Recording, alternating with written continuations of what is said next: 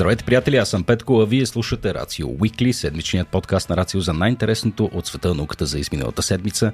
Днес с Никола Кереков отново ще засегнем повече здравни теми, тъй като се намираме в нашия месец на здравето. Октомври, приятели, сме го посветили на вас.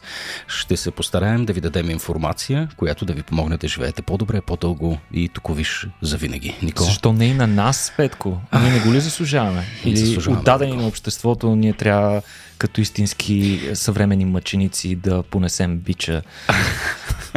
Никола, ние сме, малко, ние сме малко като обощаря бос ходи. Така, е, така малко, нали, говориме за някакви работи, ама доколко, доколко ги вярваме. Mm. В смисъл, да, вярваме ли си в собственото си Евангелие, Никола? Нали, това, е, това е въпроса. Оставам да. на нашите слушатели да решат. А, слушатели, които доста редовно ни слушат. Между другото, с Никола си гледахме статистиката до преди малко и нещата изглеждат прекрасно. А, вие сте много и сте силни и а, сме ви благодарни, че ни подкрепяте. Дали го правите чрез сайта Patreon, идвате на наши събития или просто разказвате за нас. А, за нас, честно казвам, е без значение. Във всеки случай това някак си не се преобръща в пари, а в една обикновена слава, която консумирам всеки ден, Никола.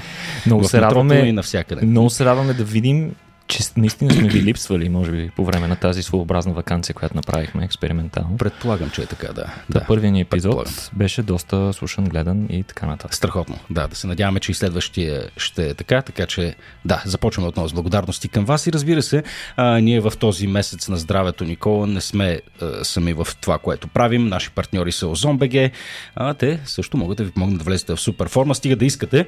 А, следващото ни събитие Monsters on the Couch, което е на 27 септември в София Лайф Клуб. Заедно с нашите приятели от Озон БГ ще организираме квиз, а най-бързите и ведни отговори ще донесат награди, които ще подсилят тялото и духа ви. Какво означава това? Оставям вие сами да го интерпретирате това нещо не знам, всеки по различни начини се заздравява тялото и духа, някой с джинитоник, но предполагам, че говорим за по-ортодоксални Важно решения. Да помага. Важно е да помага. Важното е да помага, да.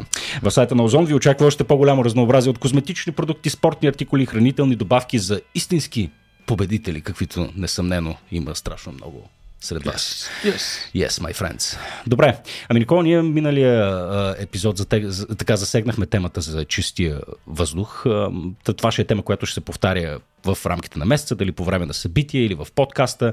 А, периодично ще си говорим за това, тъй като знаем какво ни предстои. Мордор идва, Никола.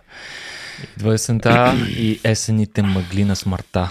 Точно така, да. Днес отново бях в трафика и понеже е топло навън, не искам да си пускам климатици или неща, отварям прозорци, отварям Думата шибидах ли е, бе, Никола? Да, да, така. Шибидах. Шибидах. Не мога да повярвам, че, че, че това е техническият термин за капача на... Добре. Хубаво, да.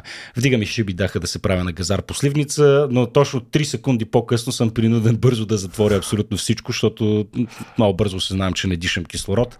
Сега миналия път ние си говорихме, аз малко в контекста на така, първата учебна, нали, първия учебен ден, това, че децата ще учат, ще бъдат отново затворени в класните стаи, ще бъдат подложени на мръсен въздух. Поговорихме си малко с теб за това как мръсния въздух се отразява на академичните постижения, на това, че излагането на такива микрочастици води до по-честа заболеваемост, до повече отсъствие в училище.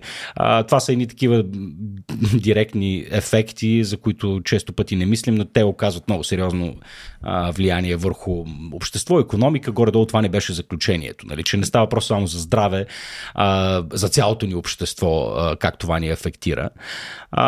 Сега естествено провокиран от този интерес продължих да се ровя малко повече по темата и аз не открих добри новини, Никола, за съжаление. А, противно... Така се надявах, че може би при мен е бил проблема в начина ами, на търсене. Не, Никола, не, не, не. Както казах, ние не вярваме в собственото си Евангелие. Аз просто отвърлих научения метод на страна и съвсем безкритично а, започнах да търся неща, които а, така да ми преповдигнат духа, нали? да се окаже, че нещата всъщност не са чак Ама, толкова зле. Много е важно все пак да кажем и за нашите слушатели и зрители, че колкото и да е лош въздуха, хубаво е да дишате. Смисъл, важно е това. Смисъл, не дейте да спирате. Да, дишайте дълбоко. Просто, просто на определени места. Да. Нали? На други места изобщо не дейте да дишате. Защото, приятели, се оказа, че... Замири съм и на Винхоф, извинявай. Да, не е съкън. Не, не е това нещо, което правим. А, та да, на места се оказа по-добре да, да, да не се диша никога, защото аз в иначе в оптимизма си я намеря нещо хубаво, което всъщност дишаме навън в градска среда. А, открих нещо още по-гадно. Оказва се, че замърсяванията, освен че нали, оказват влияние върху всичко, което споменах до сега, освен, че а, предизвикват редица заболявания на сърцето, на дихателната система и на всичко останало. Никола, много по-вероятно е човек да развие и всякакви психологически заболявания в следствие на съмърсяването. Попаднах на едно изследване, проведено в Дания, отново метастъди, което е нали, изследвало е въздействието на замърсен въздух, най-вече на въздух с по-високо съдържание на въглероден двуокис. А, не бих върху... нарекал този въздух замърсен. Но... А, да, да, да, не, той си е бил и съответно наситен с нали, 2,5 неща. Опитали се нали, по някакъв начин да пресъздадат е нормална проблем. градска среда. Да, точно така. Но нали, ключовото тук е и за въглеродния двуокис, тъй като се оказва, че а, в 75% от изследванията, които а, са били разгледани в рамките на това метастъди се показва отново статистически значима разлика в а, това доколко преобладават а, заболявания от типа на деменция, шизофрения mm. а, и Алцхаймер, което мен тотално ме втрещи, а, тъй като да, смисъл едно е това ти оказва влияние върху концентрацията, съвсем друго е това да означава, че шанса да фанеш Алцхаймер е да хванеш. То не се хваща, то се случва. Да. А, е, нали се увеличава драстично. Това може би обяснява защо няма депресирани баби на село. А, всъщност не, това беше изключително наивно изказване. Хората на село са тежко депресирани, но поради други фактори, не може би. Са репресирани. Да, са репресирани, да. О, виж, селска революция. Ни, това, ми, това ми харесва. Само това ни липсва. Да. А, във всеки случай, не знам, аз наистина, наистина бях изненадан, тъй като си мислех, че механизмите всъщност се, е, нали, генезиса на тия заболявания се крият някъде друга. Те естествено са изключително комплексни. Ние сме си говорили за не много, за, за, за голяма част от тях, колко трудно е се намери някаква форма на, на лечение, или превенция, именно защото са много комплексни заболявания. А, но а, факта, че мръсния въздух е един допълнителен фактор, който оказва статистически значимо а, влияние върху тия процеси, е много неприятен. Тъй като, нали, отново, а, отново се вижда всъщност как нещо иначе, а, нещо за което не мислиме много-много, колко тежко се отразява на начина ни на живот и на нашите близки.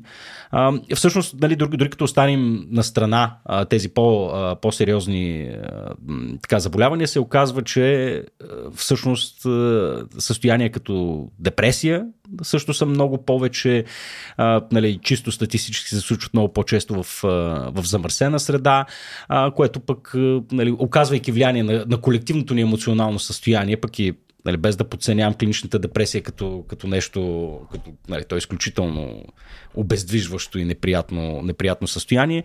Но а, да, това до, до някаква степен обяснява защо в, в София в зимните месеци всички се държиме като задници. Просто сме леко депресирани а, и хронично ядосани, не само заради всичко, което се случва друго, но и просто защото въздуха не е чист. Има логика. Да. Има логика в това. Много гадна работа, Никола. Да не говорим, че пък ти пък после ми изпрати една статия, а, която пък съвсем ми изриви главата си. Аз без да съм... А, а, как се наричах тия хора, бе? Боже Господи, виж. Хората, които изучават рака. А, онколози? Да, без да съм онколог. Да. А, имам някаква базисна представа за това как се развият раковите заболявания. Предполагам, че и нашите слушатели естествено са наясно.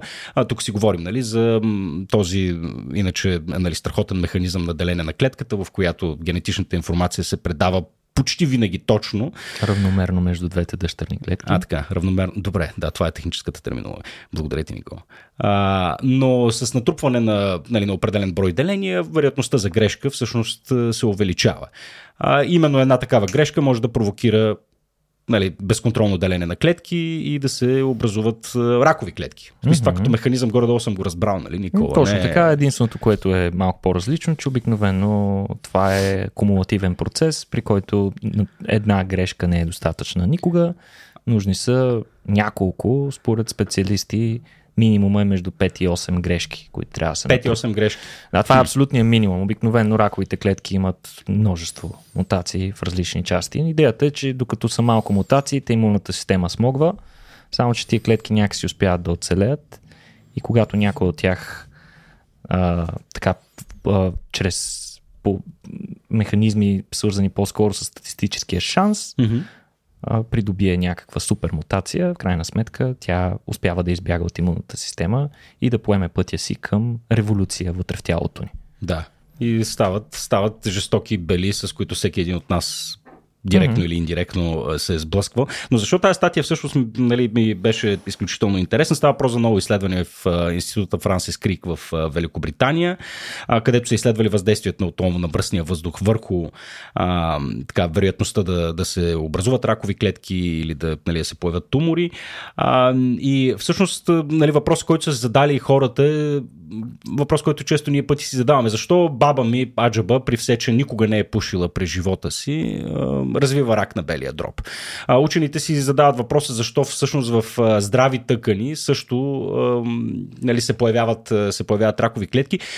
Особено при положение, че а, мръсният въздух по същество не оказва влияние върху. А, така, той не уврежда ДНК-то на клетките. Нали, няма такава директна, директна зависимост. Поне така посочват в статията. Сега не знам ти ще кажеш нали, това, доколко, доколко е вярно. Но се оказва всъщност, че повредените клетки никога не винаги стават. А, те нали, не става а, автоматичен процес, в който те а, стават. Не е на штрак, точно. Не, не е на штрак. Но този штрак е необходимо някакъв катализатор, някакъв спусък, който да, който да стартира повредената клетка да се превърне в ракова. Mm-hmm. Иначе тя може да се седи латентна в здрава тъкан дълго време. Точно така. И всъщност учените в Института Франски Скрик установяват, че мръсния въздух се явява точно такъв тригър. Той не предизвиква директно рак, но той може да накара иначе латентни клетки да започнат да се репродуцират масово и да, и да, образуват, и да образуват тумори. Изключително интересно и депресиращо изследване отново, Никола. Ами... Да. Ще трябва да си говорим за чистия въздух, Никола. Интересно дали с, с, с този своеобразен репортаж тласнахме така развитието на субурбанизма, субурбанизацията, при която много а, юпита, те вече не, не да. казват юпита, нали, вече юпитата станаха хипстери, но... да, юпита е много 90-тарско човек. Отвратително е, да, но Uh, но това uh, в интерес наистина все повече се наблюдава mm. у нас. Това е една закъсняваща тенденция спрямо това, което се е случвало първо в Штатите, в последствие и в Западна Европа. Хората да имат склонност, особено хората, които са по-заможни и имат uh, деца, имат семейства, да жертват част от удобствата да живееш в центъра или в града, за това да получат повече спокойствие и чистота на въздуха, обитавайки предградията. Да, да. Ми не знам. Не знам има ли е тая тенденция, засилва ли се или не. Да, сигурно в София обаче не мога много хора си го позволят, Никола. Това е така. Нещата са пократителни. Нали, не, че апартамент в дружба не струва колкото френско шато нали, в Нормандия, но нали, това е, е това е съвсем. Дружба, съвсем дружба парк с гледка към езерото. Но, друго си е. Друго си е, това е. Друго си, естествено. Ами, добре, ми хубаво, Никола. То, освен всички, всички останали неща, за които трябва да мислим, що се отнася до нашето здраве, Никола, а, знам, че в последните години е една от темите, които изключително много се говори и е така заседяването. Просто съвременния начин на работа до голяма степен изисква ние постоянно да седиме на едно място. Колко са смъртните да грехове, Петко? Седем? А, е, това според мен е осмия смъртен грях. Седенето на столи? Заседяването. Абсолютно. В смисъл това е... Според мен всяка епоха има свои собствени специфични грехове, които не се срещат в другите епохи или ага. са по-малко застъпени. Според мен едното при всички случаи в нашето време е точно заседяването. Другото бихме могли да кажем, то по-скоро засягащо психологическото здраве, са социалните медии и предозирането ни с да, тях. Да. А, но замисли се, доколко сериозни проблеми може да доведе заседяването. Само е така на пръв поглед. Ми, вероятно са много. Ние сега именно, именно за тая тема реално ще си поговорим в тая първа а, новина, Никола, но Мен ми харесва крилата фраза, че седенето е новото пушене, между другото. Нали, mm. Да.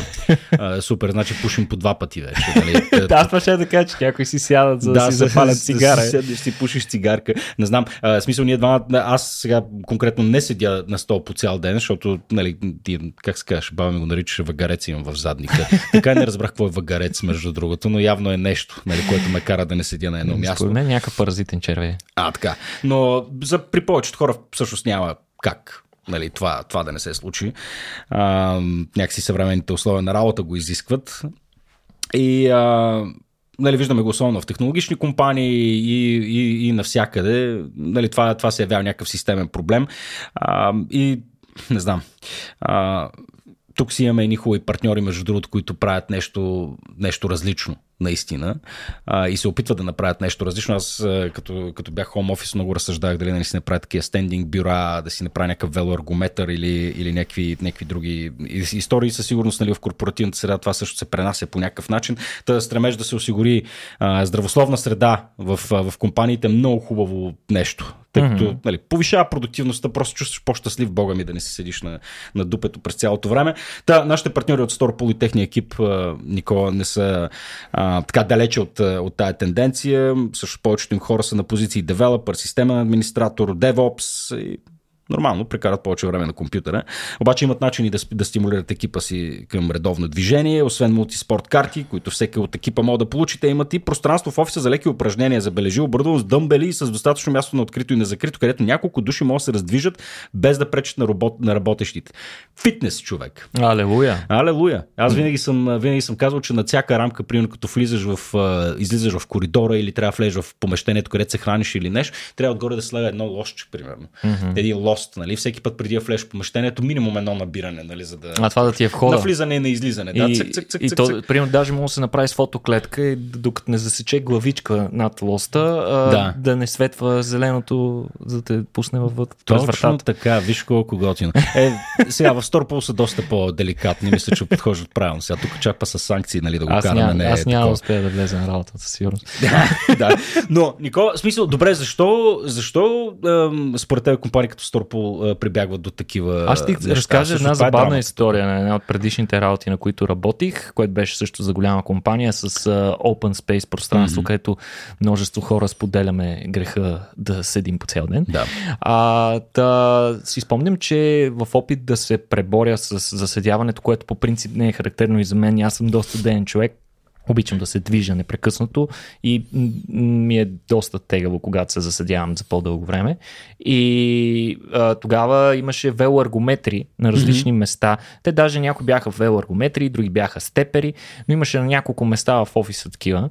И си спомням, че аз бях разработил такава система в точно правен час, да ходя, да високо интензивно така кардио малко да направя за около 2-3 минути и после се връщам отново на, на бюрото си. Да. А, за съжаление обаче тази моя практика беше преустановена а, след като специално от Facilities дойдоха хора за да ме информират мен специално, сякаш нали, аз съм да. единствения ползвател на това нещо, въпреки че то е сложено за всички, да ме информират, че а, съответно велоаргометърът е преместен на седмия етаж на майната си, където никога не бих отишъл, защото почивката няма ми стигне да отида да се върна, а, защото колеги са се оплакали, че а, вдига много шум за тези 3 минути, О, нарушавам а, техния работен дзен. А, така, това показва ясно несъзнаването на мащабите да. на този проблем на голяма част от хората, които работят в, в тези места. За работодателите изобщо не говориме, там фокусът е съвсем mm. различен. Те, последното нещо, за което си мислят е това, а трябва. Да. Защото сега ще ви, а, ще преминем през а, всички а, потенциални вреди, които нанася продължителното заседяване, продължителното натоварване на задника ни, докато ние седим. В тази изключително нехарактерна за човека поза. В принцип, човек наистина а, е тялото му е направено да може да седи по този начин, наистина, да може да прекарва известно време в тази форма, но не твърде дълго такова време. Аз си представям, че клечането всъщност е, нали, от време на време е, клечиш и през повечето време си прав. Това е съвсем различна друга да. тема, пък, която показва колко сме загубили способността си естествено да клечим. В смисъл има нации, които, например, индийците и изобщо хората в Юго-Источна Азия, е много характерно за тях, че те твърде дълго клечат а, и, и могат продължително време. Просто тяхното състояние в покой. Значи, представете си, нямате какво да правите, трябва да прочетете вестник или нещо да се загледате в телефона си, но искате да вземете максимално оптималната позиция, в която се натоварвате най-малко и просто да се концентрирате върху нещо друго. Повечето хора биха избрали позата седнала.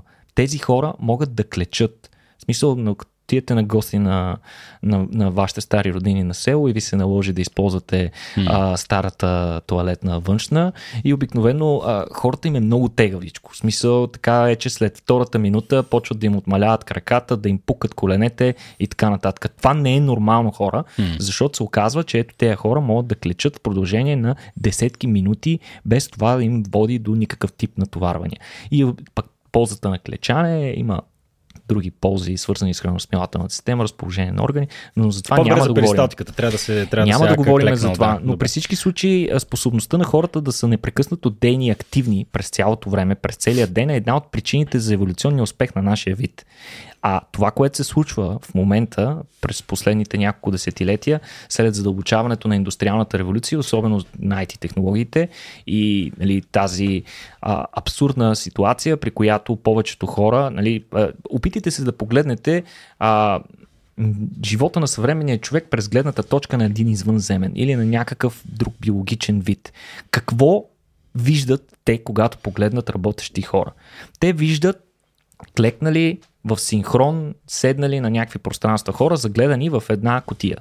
Mm. Това е което те виждат. Това не е естествения начин. В смисъл, ние, е, един от еволюционните ни, един от механизмите за еволюционния успех на човешкия род е факта, че ние сме можели да надбягаме а, всички видове а, сухоземни животни. Като разстояние, не като, като скорост. Като, да. като, като разстояние, като издържливост. Маратонството е нещо, което е типично за човека като биологичен вид. Най-близките същества, които могат да постигат подобни резултати са а, вълка и коня. Нищо друго не може да се сравни. Но дори тези две животни ние можем да ги сцепим, да се каже. Който да. има куче и е ходил с него, е запален планинар и е ходил с него а, в планината, може ли да е забелязал, че на моменти на кучето му идва повече. Mm.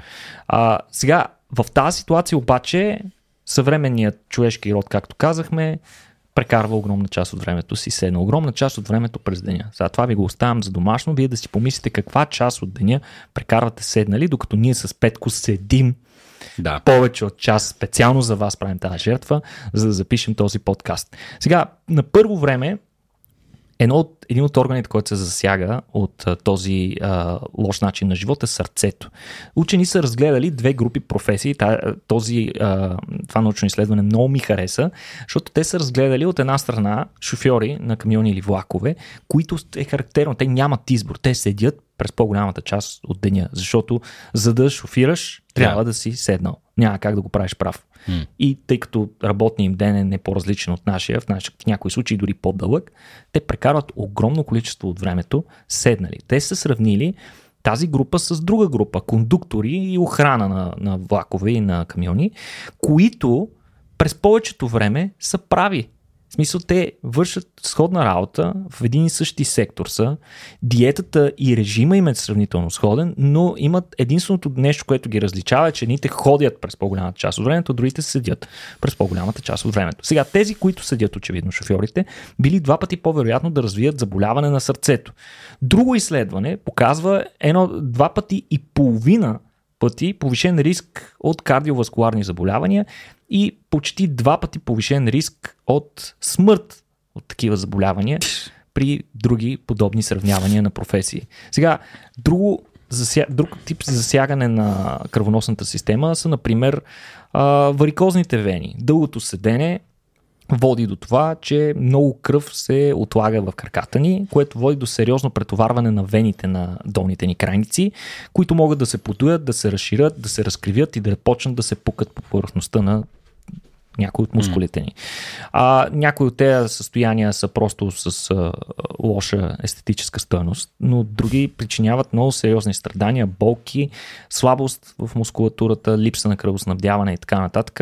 А, това нещо а, нали, може да се влуши допълнително с напредване на възрастта, при която по принцип кръвоносните съдове остаряват и започват а, да не могат да кръвоснабдяват добре различни части от тялото. Друго нещо за, например, тромбозата на дълбоките вени, така нареченото DVT, което представлява състояние, при което се образуват тромби в краката ни. Тромби, където я се образуват в тялото ни, не е добра новина. Нали, да, Петко? В смисъл, да. това е ужасяващо. Крие страхотни рискове от внезапна смърт, от а, такъв тип а, инфаркт, инсулт или някакъв друг тип а, запушване на кръвоносен съд. Когато става дума за натрупване на тромби в краката, което много по-често се случва, когато седим често и за дълго време, а, има а, разбира се, от на първо време опасност от загуба на функция на кръка. Може да се запуши артерия или друг кръвоносен съд, който а, кръвоснабдява кръка ни. Кръка ни да се подуе, да гангреняса и да го загубим. което не е малко. Но също така има сериозна опасност тези тромби да се откъснат и да тръгнат по кръвоносните ни съдове. Едни от най-дебелите артерии са всъщност на краката. А, без проблеми могат да преминат през тези артерии, но вече като се качват нагоре из тялото, а, те първото място, където ще стигнат, съответно в сърцето, а след сърцето, следващото място, където ще стигнат петко, къде е? В белия дроб. А в белия дроб, какво имаме в белия дроб? Имаме алвеоли. Алвеолите са специфични образования, ни мехурчета, които са в цялата тъкан на белия ни дроб и увеличават многократно нейният, а, нейната площ и способността и да обменят кислород с външната среда, за да може да работи кръвоносната ни система, да върши функцията, която върши. За да работят добре, а, алвеолите са добре кръвоснабдени с много тънки и малки кръвоносни съдчета. И всъщност като тръгнат а, такива тромби от различни части от тялото, които успешно успеят да преминат през сърцето, обикновено те засягат в това своеобразно сито в белени дроп и се получава белодробна емболия, която е не по-малко опасно за живота състояние от инфаркта. Ох, човече, почвам, само тук Белодробен инфаркт. почвам да имам чувството, че прихващам всичко. Белодробен инфаркт се нарича. Та, а, хора, много често тези състояния са безсимптомни. Това е ужаса. Да. В смисъл, може да виси огромен живото застрашаващ тромб някъде в а, нашия крак. Ние никога да не разберем до момента, в който нещо ужасяващо се случи. Така че разтъпвайте се по-често, нали, е, е посланието на всичко, което продължаваме да ви разказваме. Сега продължителността на живота на хората, а, различни изследвания сочат, че е много по-вероятно да умреш по-рано от всякакъв тип причини, когато прекарваш повече време седнал, когато бъдат компенсирани ефектите от почти всички други фактори, които учените са им известни. Хм. Пак супер рисков фактор е това, че седиш продължително време. Нарушено храносмиване, позицията на тялото при седене не е супер оптимално подходяща за добро храносмиване, особено продължителното време. Да се наядеш е окей, защото ти е удобно, всичко е пред тебе, обаче като се наядеш не трябва да продължиш да седиш. Това не е оптималната позиция и това води съответно със себе си, че се притискат различни органи от коремната кухина, което води до нарушено кръвоснабдяване на тези органи и те не работят толкова добре. Като ти се наруши храносмиване, това е основата на живота. Оттам си добиваме енергията и съответно има такива сея лавинообразни процеси във всички други системи, които се засягат. Наднорменото тегло е излишно да го кажем. Нали?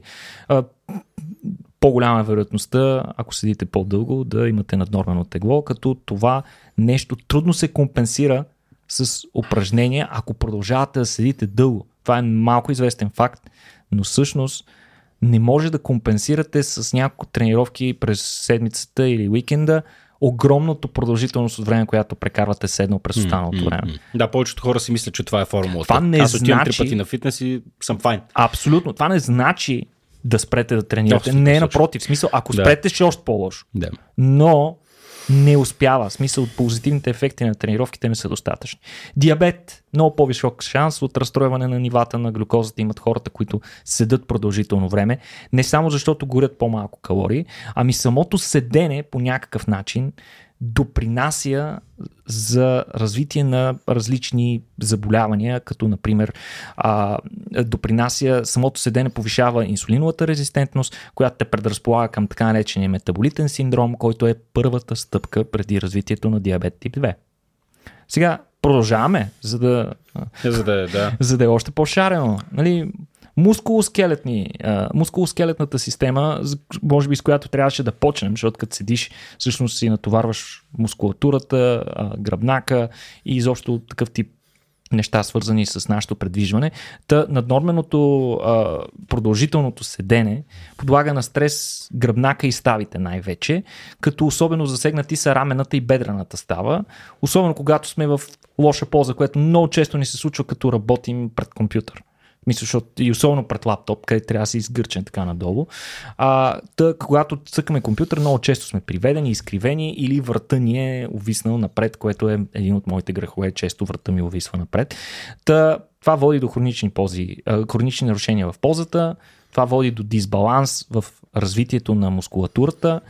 Само по себе си пък това води до редица други последствия, като например бързо се уморяваме, чести схващания, а, проблеми с свиващите мускули на бедрото, които се, на, които се засягат доста по-силно, отколкото разгъващите и нарушена еластичност на гръбнака. Сега, повлява се и глутеуса, който е най-голямата, глутеус максимус, най-големия нашото дупе, mm. най-голяма, най-големият мускул в човешкото тяло, бива специфично засегнат от седенето, тъй като ние фактически седим на него през повечето време. Какво се случва? Ами с времето дългото а, седене води до отслабване на тази мускулатура, нарушена ак, а, активация на мускулните групи. Така нареч... Това е състояние, което даже има име, Петко, което се нарича глутеална амнезия. Ха. Мускула ни забравя как да се натоварва, как да се мобилизира на 100%, защото през цялото време седим на него, с което нарушаваме кръвоснабдяването в този мускул, не го натоварваме. А то този мускул не е само за седене, той и за ходене, много... сядане, скачане. За, да. за, за почти всичко, за което всичко. правим е свързано с движение. Да, ако ти се сване дупето, не можеш да се движиш. Това е, Точно е, да. така. И това се реализира в болки при упражнения и съответно води до много повече обездвижване. Това е един верижен ефект, при който заседяването води до още повече обездвижване. Да. Което е нали, кошмарно. Проблеми с кръста е едно от най-често срещаните състояния в а, съвременния свят, патологични хора, които ги боли кръста. Има огромно напрежение върху долната част на гръбнака, когато ние седим седнали. Много голямо. Ние понякога го компенсираме, като се подпираме отпред по този начин, с което оказваме огромно напрежение върху ставите на рамото. Така че ние просто преместваме травмата от една на друга става. А сега, остеопороза, атрофия на мускулите, ако не ползваш нещо, го губиш. Това да. е правилото. Съответно, колкото повече седиш и не си ползваш мускулатурата, толкова повече имаш атрофия на мускулите. Не ползваш мускулатурата за да скачаш, нямаш този тип стимулация, така че костите да имат нужда от здравина. Съответно, костите започват да губят костна плътност, подобно на това, което се случва с астронавтите в космоса, просто по-забавено. И а, това е много сериозен проблем, най-вече при а, възрастните хора, при които като загубят костна или мускулна плътност, а, много трудно си я връщат. Съответно, да, почват е... да падат и да не могат да стават. Абсолютно. И... За, това, за този ефект на допълнително обездвижване. Хм. Повишен риск от рак, особено на червата, матката и белия дроб. Колкото повече седим, толкова е по-висок риска. Възрастните жени имат по-висок риск от рак на гърдата. Освен това, сега тревожност причинява повече тревожност, води до разстройства в съня, които пък сами по себе си водят до натрупване на още тревожност. Допълнително води, според учените, и до повишаване на риска от развитие на деменция. Нали, мозъка на хора седящи продължително време през голяма част от живота си наподобява уврежданията при деменция. Петко. Страхотно. Така се увеличават риска.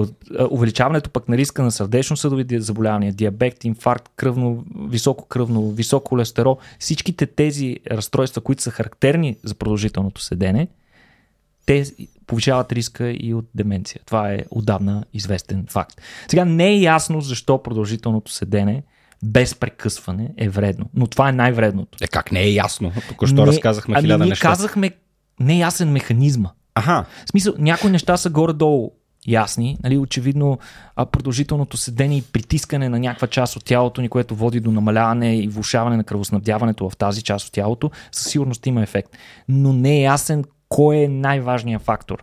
И сега според учените, а, те предполагат, че а, когато, докато седим, проблема е, че не използваме мускулите си на краката. Просто те увисват или, или са подпряни на пода в едно такова полустатично състояние, при което мускулите на краката са най-големите мускули в тялото. Всичките мускули, не само глутеус, и горния бедрен мускул, mm. и надолу, те са едни от най-силните, те са най-силните мускули в нашето тяло. И по размер са най-големи, и като генерирана сила са най-силни, защото нормално те крепят, трябва да крепят yeah. цялото ни тяло. Нали, рядко се случва да имаш нужда да ходиш на ръце, нали така?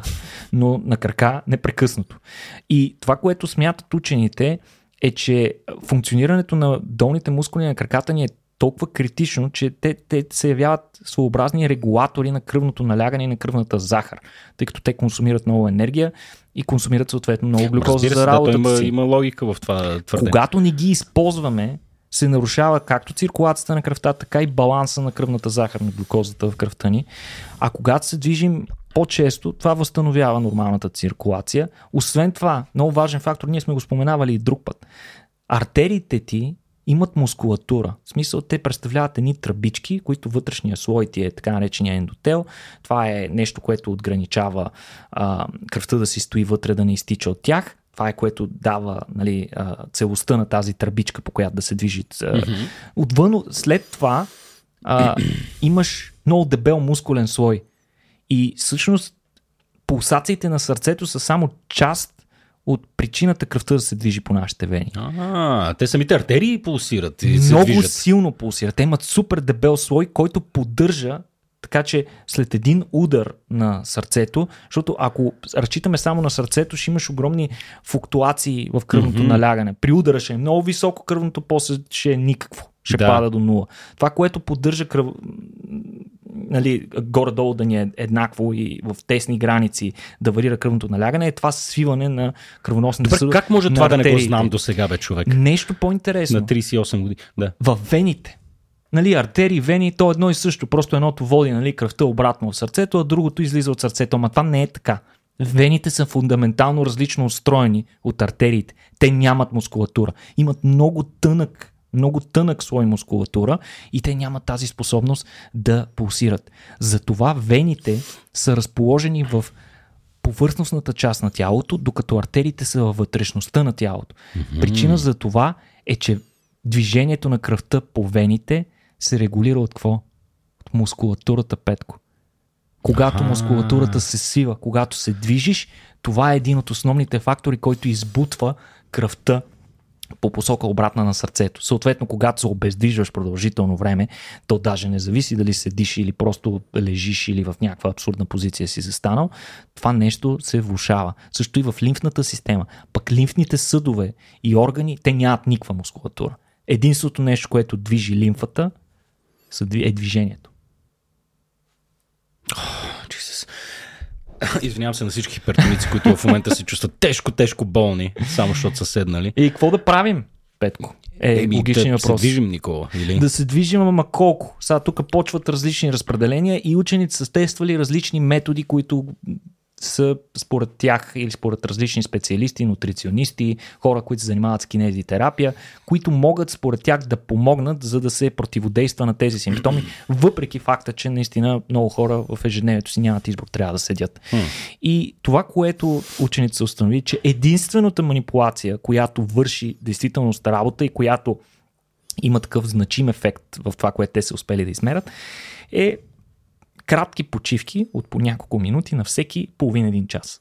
Това е хм. нещо, което според тях работи. На всеки, на всеки час по 5-10 минути движение. Да, конкретно в тяхното изследване те са използвали 5 минутни 5-минутни кратки разходки на всеки половин час, а, като това е единствената стратегия, която водила до значително понижаване на нивата на глюкозата в кръвта, преодоляване на пика на глюкозата след хранене, с 60% се намалява този пик, т.е. ние го овладяваме. Това, съответно, в тази ситуация нямаше и това характерното доспиване след като си се нахранил, а, така че ти си по-работоспособен в тази ситуация. Съответно, хората докладват а, сами в, с въпросници, по-малко умора, повече енергия през деня имат и съответно по-добро настроение.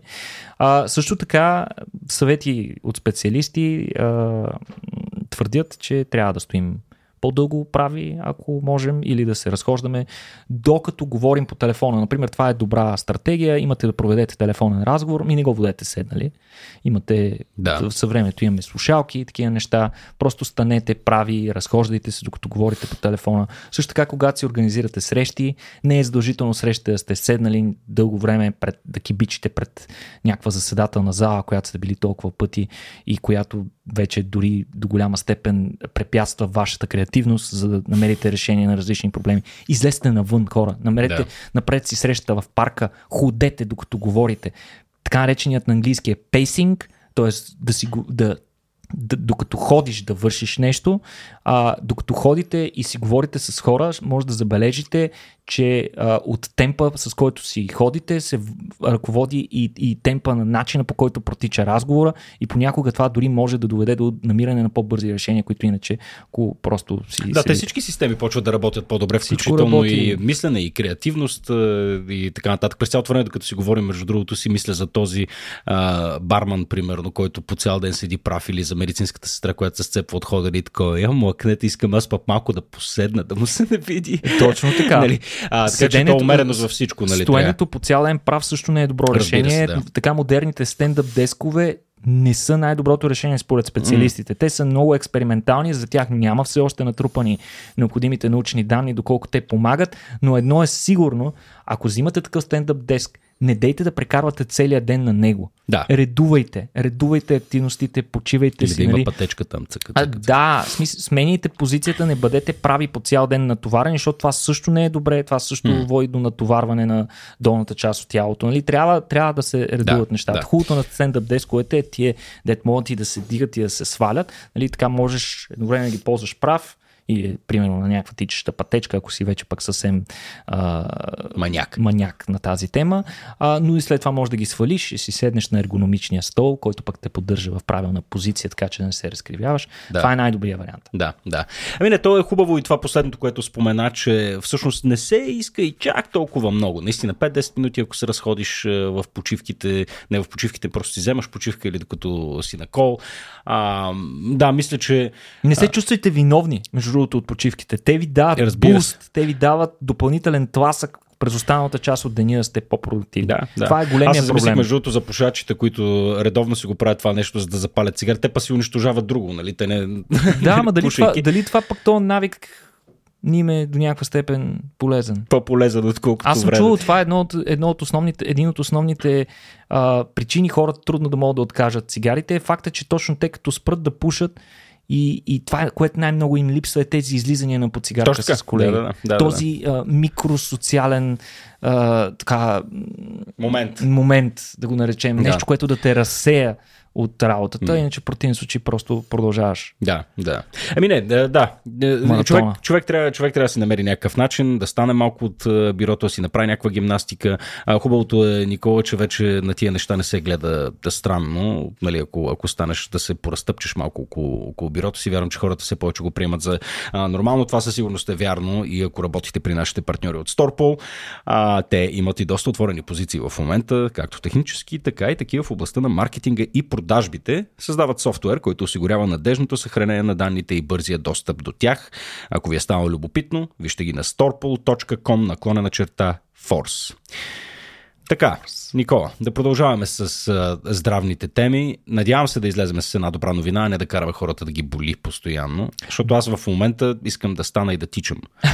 Всичко ме боли. Разбираш, усещам си вените запушени, кръста ме боли. Забеляваш ли последните, последните няколко пъти, защото и преди сме пък засягали темата. Абе, нарушихме малките удоволствия на човека. Бе. Да си седне да си почине, нали? да седне да си скръсти краката. Нали, спомняш си, че, си сипе... Добре, че и, това го, и това го засегнахме. Да, нали, че не да. трябва да, си, да, да си сипе една ракия. Нали, да. Последните изследвания сочат, че няма, няма безопасно количество алкохол. Да, и да, така нататък. Да, и така да. нататък. Не, в крайна сметка се окаже, че просто отнехме, всичко ще те убие, всичко. живота ще те убие. Отнехме не, всичко. Не, бе, хора, в смисъл, не дейте да се вманячавате в тия неща, но просто някои от тях наистина ви вредят, а много от тези мерки не изискват нито много енергия от вашата страна и освен това ще ви направят по-щастливи. Най-малкото е това. Смисъл, вие като цяло се чувствате по-добре. Направете го за себе си. Точно. Иначе, ето една добра новина. Петко, добра новина с подпис на нова съвременна технология. И това е и РНК или информационната РНК технология. Спомня, говори, дали ми говори нещо ли? Не, нямам идея за какво говориш, Никола. Веднага хората се сещат за да. COVID ваксините, но всъщност тези ваксини на основата на РНК технологията, те са платформа. Това, че ние ги използвахме за първ път при хора за проблема ни с коронавируса, беше чисто съвпадение. Просто тази технология ни беше под ръка, беше най-лесно адаптируемата. Те са носител. Те са носител, точно да. така, но те могат да се използват и за редица други важни а, човешки разстройства. И ето в случая ще ви дам пример за а, последната новина за, за такава вакцина на, на основата на РНК технологиите срещу рак на панкреаса, която дава невероятни резултати. Всъщност, рака на панкреаса е един от най- смъртоносните типове рак, като едва 12% от хората оцеляват до петата година след диагнозата. Да. Повечето терапии нямат почти никакъв реален ефект, леко удължаване на живота, но в рамките на някакви месеци, включително и тежката артилерия сред те, възможните ни терапии за ракови заболявания. Това са а, така наречената имунотерапия с участие на антитела и на чекпоинт инхибитори. И двете не работят почти нямат никакъв ефект при рака на панкреас. Та ученици са направили нова персонализирана, забележи, такава вакцина с участие РНК, която а, като всичко всъщност започва доста далече. А, някакви а, лекари, които са участвали в а, въпросното изследване, са взели биопсии от 19 премахнати тумора. След операция махат им туморите на хората, знаеш, че им се правят биопсии, mm-hmm. ама освен, че им правят обичайната биопсия, тия хора са запазили малка пробичка, която са дали като материал на колегите си от BioNTech които са печално известни. Да. Като хората. С кои хората, които спасиха милиони. Хората живот. спасиха точно така. А, та, от BioNTech, освен да работят по а, апдейтване на годишната си вакцина за COVID, вижте, че правят и други неща. А, та, това, което те са направили, е, че те са секвенирали генома на туморите в търсене на тумороспецифични антигени. Това са специфични протеини, които се произвеждат само в туморните клетки и са вследствие на такива мутации, които са възникнали по време на преобразуването на клетката от нормална към туморна. Mm-hmm. Ако намериш тумор-специфични антигени, това е страхотно, защото можеш да се прицелиш в тях и ще имаш гаранция, че каквато и терапия да имаш, тя ще засяга повече или предимно туморните клетки, а няма засяга околните да. тъкани. Това е рая.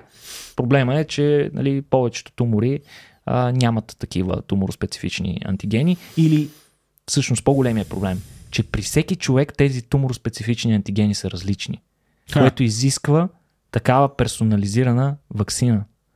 И сега какво са направили хората? Те са направили персонализирани вакцини за 19, за 18 от 19-те пациенти. Мал шанс за последния, нещо не са успели да намерят нищо там. А, та, всяка вакцина, която те са произвели съответно за всеки конкретен пациент, е съдържала до 20 различни неоантигена или такива туморни антигени. И какво са направили?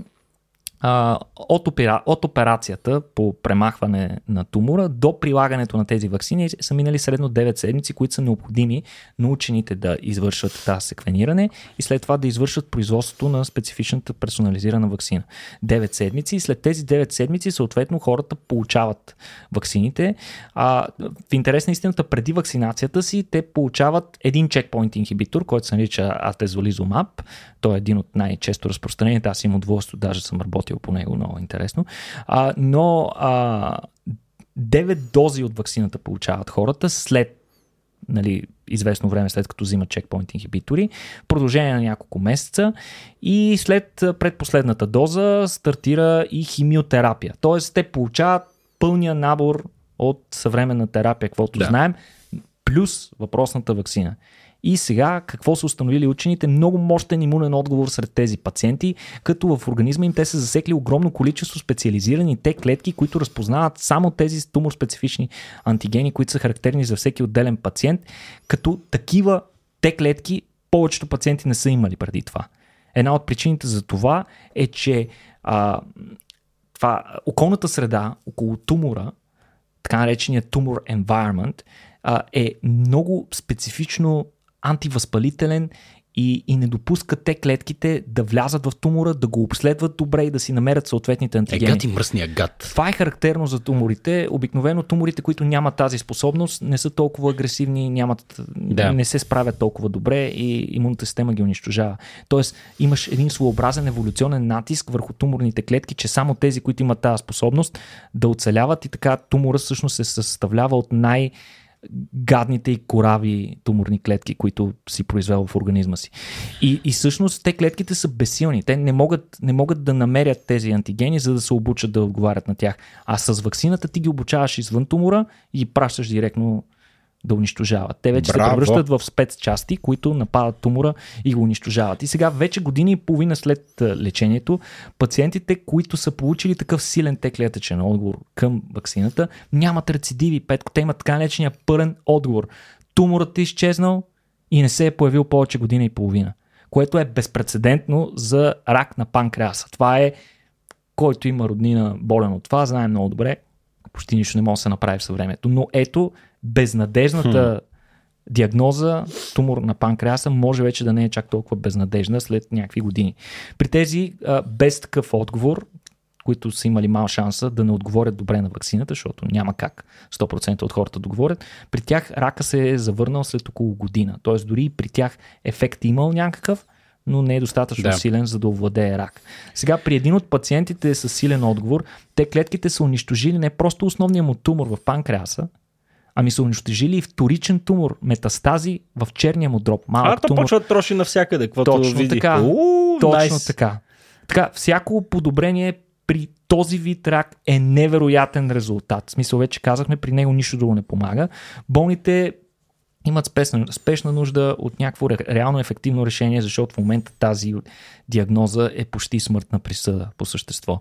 А, не се знае колко време ще останат здрави пациентите от това изследване. Те продължават да бъдат наблюдавани, но за сега а, доста, доста добре изглеждат резултатите при тях. Съответно, учените планират да стартират доста по-голямо клинично изпитване, за да разберат как работи вакцината и защо съответно при около половината от пациентите тя не е проработила достатъчно добре, което ще им помогне те да я оптимизират в последствие и на етапа, в който това нещо стигне до пациентите, то да бъде достатъчно ефективно.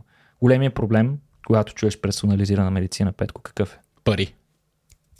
Точно така. Ще е скъпо.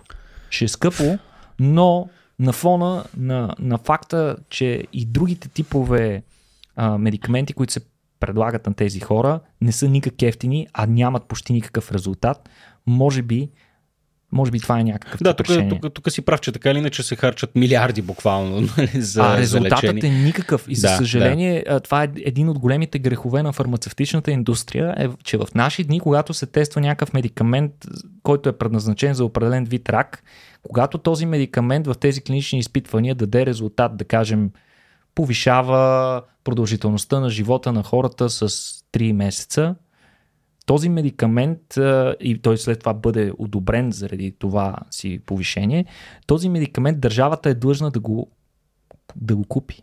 Тя да. е длъжна да го плати, защото вече се знае, има по-добър медикамент от предишните. Да. Защото те обикновено се сравняват с предишните форми на терапия. Ако даваш 3 месеца повече живот, това е достатъчно, основание. достатъчна причина и основание да. на държавата да инвестира колкото искат фармацевтичните компании, защото обикновено когато излезе един нов такъв медикамент, той е много скъп. И, и те са длъжни. Длъжни са да го предложат на mm. пациентите. А какво са 3 месеца? 3 месеца какъв тип живот? Дали пълноценен живот или още 3 месеца страдания? Да. Така че това е нещо, върху което трябва да се замислим. Трябва, може би, доста повече клинични изпитвания да са насочени по посока на така наречения пълен отговор или отговор, при който наистина се подобрява значително качеството на живот на пациентите и това да е основният критерий при одобряването на нови медикаменти. Тук си позволявам, това е изцяло мое собствено мнение. Сигурно ще бъда нападнат от а, доста хора, които се занимават с клинични проучвания. Или от мен директно, разбирам. Но това е това е много сериозен проблем да. и, и при всички случаи това нещо спъва доста прогрес. Освен да се съглася Никола мълчаливо, не знам какво да кажа. Хм. Добре, Еми, това, да, звучи страхотно обещаващо. Аз имам чувство, че ние през месец да обсъждаме по, по едно такова революционно откритие. Наистина, дано да цената, индустрията, цялата научна, бюрократична и всякакъв друг вид инфраструктура започнат малко да се адаптират, тъй, защото наистина да се случват малко по-добри неща за хората. Със сигурност една нова технология, която също обещава много неща. А, все още не виждаме нали, директни резултати, нали, все, нали, сега ако отида в а, първа градска болница, едва ли ще получа някаква адекватна CRISPR терапия, нали, във всеки случай CRISPR е а, така, нали, един от инструментите, които обещават нали, наистина да променят а, много начина по който лекуваме голяма част от заболяванията и тук също имаме един голям успех. Това е последната ни новина, Никола. Mm-hmm. А, и, и се радвам, че отново е Ще си говорим за успех. А, така, да. Да, а, за CRISPR която се сочеше и продължава да се сочи за една от най-революционните технологии в биотехнологията през последните десетилетия, за която беше връчена наскоро и Нобелова награда. Както ти самия каза, обещаваше страшно много. Смисъл, всички твърдяха, че бъдещето на медицината вече е в наши ръце. Вече имаме средство за борба с редица генетични заболявания, за които дори нямаме никакви терапии. Много от тях, тъй като са доста редки, никоя фармацевтична компания не иска да се съсредоточи работата си върху тях и така нататък. А малкото, които се съсредоточават, съответно медикаментите са чудовищно скъпи и почти не са ефективни или пък трябва да се поемат до края на живота си на тази ужасяваща цена. Сега, големия успех обаче големите успехи на CRISPR започват да идват. В смисъл с известно закъснение, което се очакваше, но ето, че първите успехи са на лице. Ние сме си говорили няколко пъти за такъв тип терапии. Сега ще си говорим за а, един, едно конкретно заболяване, което се нарича наследствен ангиоедем. Това е рядко имунодефицитно заболяване, при което се, пациентите получават тежки инвалидизиращи и потенциално смъртоносни отоци на произволни места в тялото си. Чистотата на заболяването е едно на 50 хиляди. А на, на тази снимка хората, които ни гледат в uh, YouTube, нали, могат да видят, другите могат да проследят после линковете. Може да видиш една нормална жена, която страда от това заболяване, тя изглежда абсолютно нормално в по-голямата част от живота си, но при получаване на пристъп на заболяването виждаш тези ужасяващи оттоци в лицето и Виждаш как изглеждат ръцете и по време на, на пристъп. А, това е. А, а то това, това се случва веднъж. Е, в смисъл, случва се и след това спада от тока и после пак се случва и после пак спада или това то от тока става за винаги? Не, случва се от време на време, от време, на време и от тока да. след това преминава. Mm-hmm. Но виждаш, те, освен нали, на първо време те изглеждат като чудовища, което със сигурност не е приятно за никого, но не само лицето и краниците им страдат. Всъщност тези внезапни подувания се наблюдават и във вътрешните им органи, в корема, придружени са с болка, гадани повръщане. Един пристъп може да трае между 6 и 8 часа, като при някои пристъпите започват от деца и са по един до два пъти седмично при най-сериозните случаи. Това е да, ужасно. ужасно. Ужасно, наистина. А, имаш 50% шанс да наследиш гена от родителите си, което е доста неприятна и гадна генетична рулетка.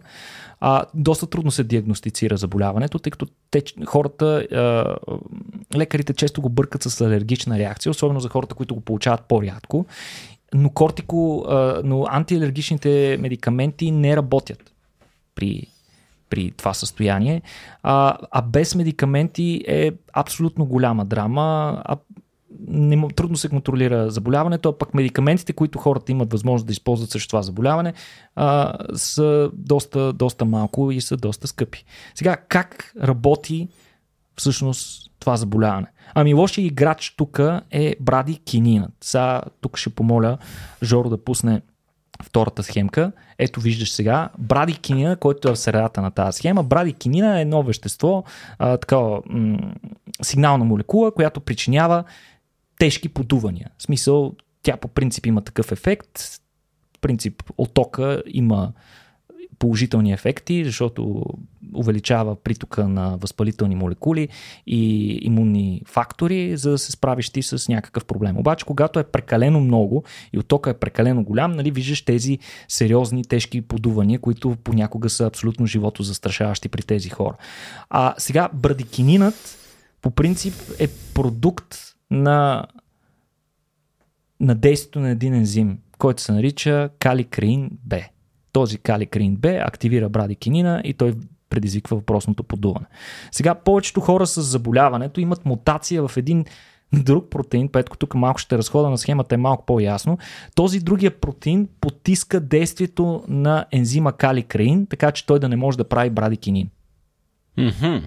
Най-общо казано. Mm-hmm. И като го нямат, ензима е постоянно активен и от време на време се активира още повече и прави въпросните ужасяващи а, ужасяващи а, пристъпи, да. които се дължат точно на рязко повишаване на нивата на брадикинина. Сега, американската компания Intellia Therapeutics а, избира да проведе първото клинично проучване на нова технология за генно редактиране, при която се използва и информационна РНК, и CRISPR едновременно. Много интересно.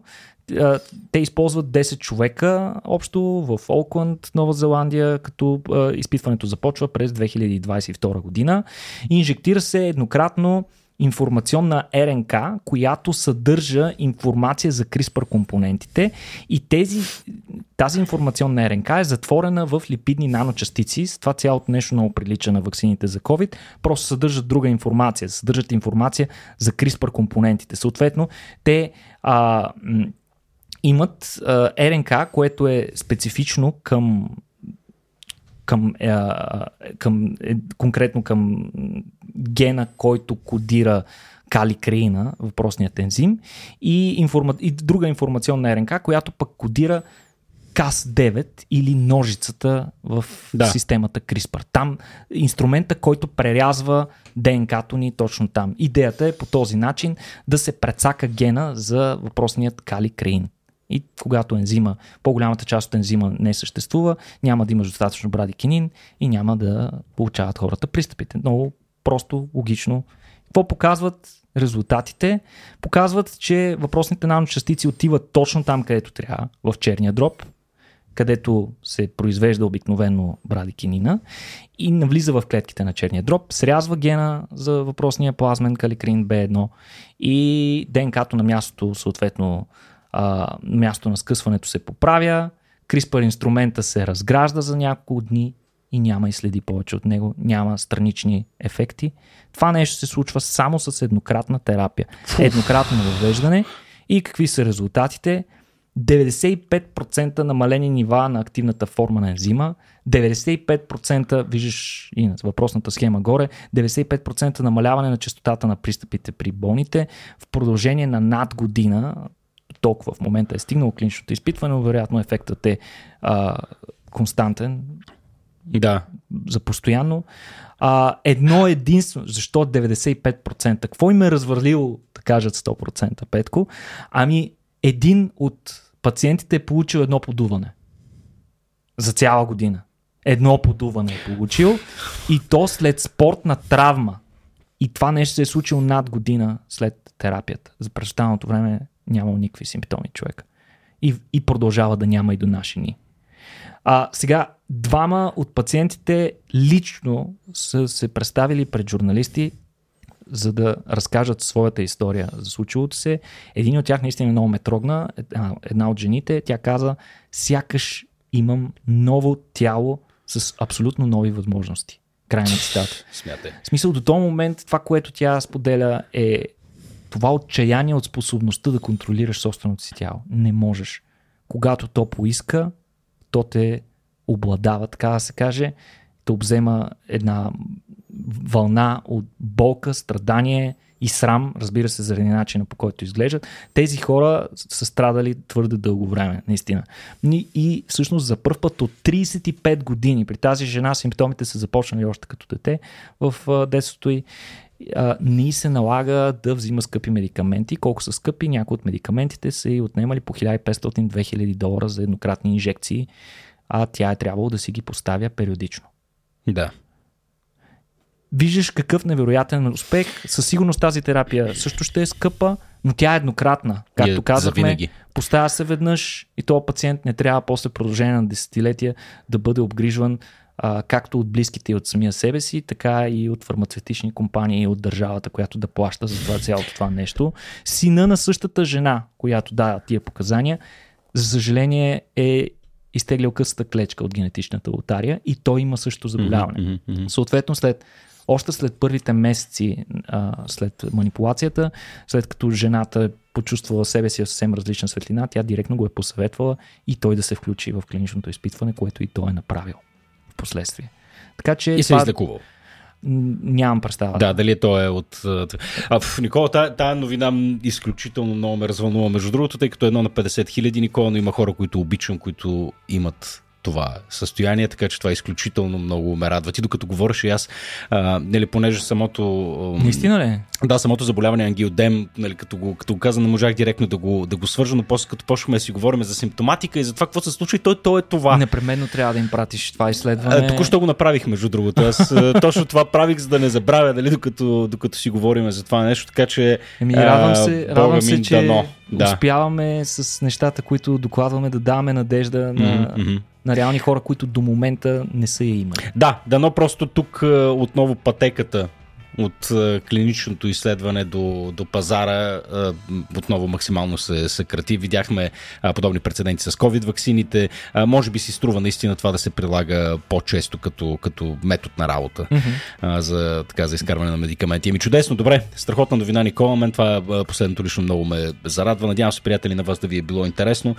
Ако е така, разбира се, говорете за нас. Може да лайкнете и да сабскрайбнете в нашия YouTube канал, да ударите към банката или каквото там се прави.